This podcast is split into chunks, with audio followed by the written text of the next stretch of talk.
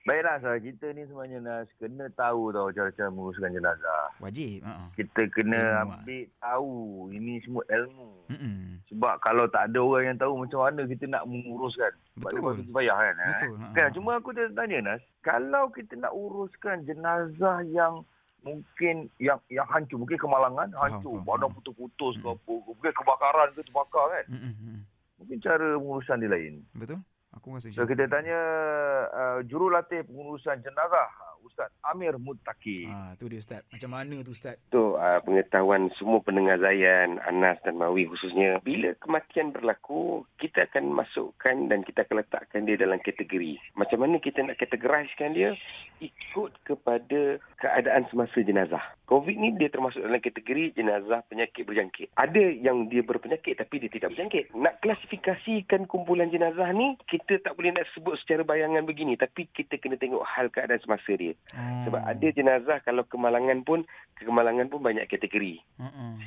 Ada yang patah riuk, ada yang macam Mawi kata tadi hancur dan sebagainya. Betul, Saya dapat satu kes Mhm. dulu yang dia digilis oleh uh, kereta api. Allahu Akbar. Hmm. So dia dia hancur lah. So Uh-uh. ada jenazah yang kita sampai satu peringkat kita dah tak boleh mandi. Dia turun pada tayamum. Ada sampai satu Mhm. peringkat ni tak boleh mandi juga dan tayamum pun kita tak tahu nak tayamum kat mana sebab anggota dia dah tak ada. So Oh, kita dah selalukan air je. Allahu Akbar.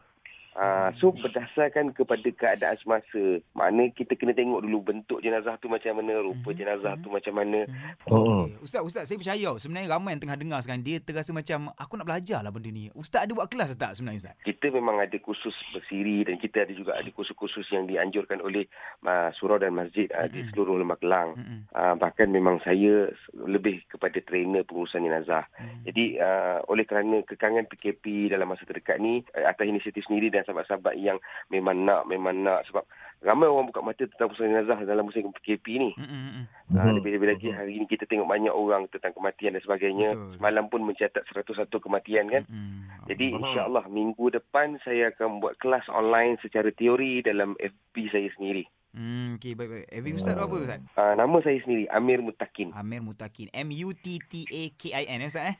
Ya Ah, saya. Pesanan Ustaz macam mana? Yelah kita sebelum menghadapi kematian Ustaz kan. Dalam kita nak menghadapi kematian ni, kita balik pada ayat pertama saya sebut tadi. Uh, apa persediaan kita? Apa preparation kita? Dia macam macam ni, Mari.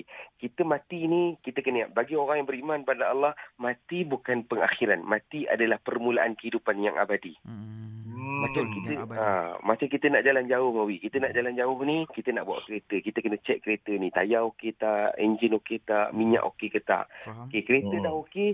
Kita tengok poket kita okey ke tak? Hmm. Kita nak jalan jauh ni. Kita Hmm. punya bekalan Hmm. okey tak? Okey, kita dah tengok poket okey. Driver tu, tukang pemandu tu, dia okey ke tak?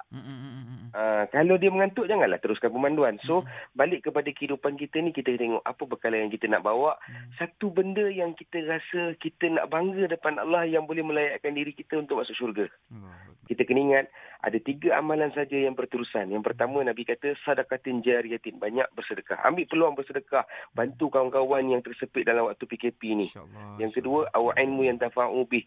Banyak-banyak sampaikan ilmu yang bermanfaat. Dan yang ketiga, Hmm. waladin salihin yadu'ulah. Anak soleh yang sentiasa mendoakan kedua ibu bapanya. Itu dia eh. Cukup nasihat daripada Ustaz. Ya. So bersedialah kita untuk menghadapi mati yang confirm. Kita semua akan mati. Confirm. Confirm, kita Confirm. semua akan mati. Saya mati, Mawi mati, Anas Semua mati. mati. Cuma kita tak tahu bila kita Bila mati. saja. Tapi kita Yes. pasti akan mati. InsyaAllah. Ya, ya, bersedia. ya. Terima kasih banyak Ustaz. Jaga diri baik-baik Ustaz. Sama-sama, insyaAllah. Mawi dan Anas juga sama-sama. Jaga diri, Ustaz. jaga SOP. Baik. Assalamualaikum Ustaz. Ah, baik. Waalaikumsalam warahmatullahi wabarakatuh.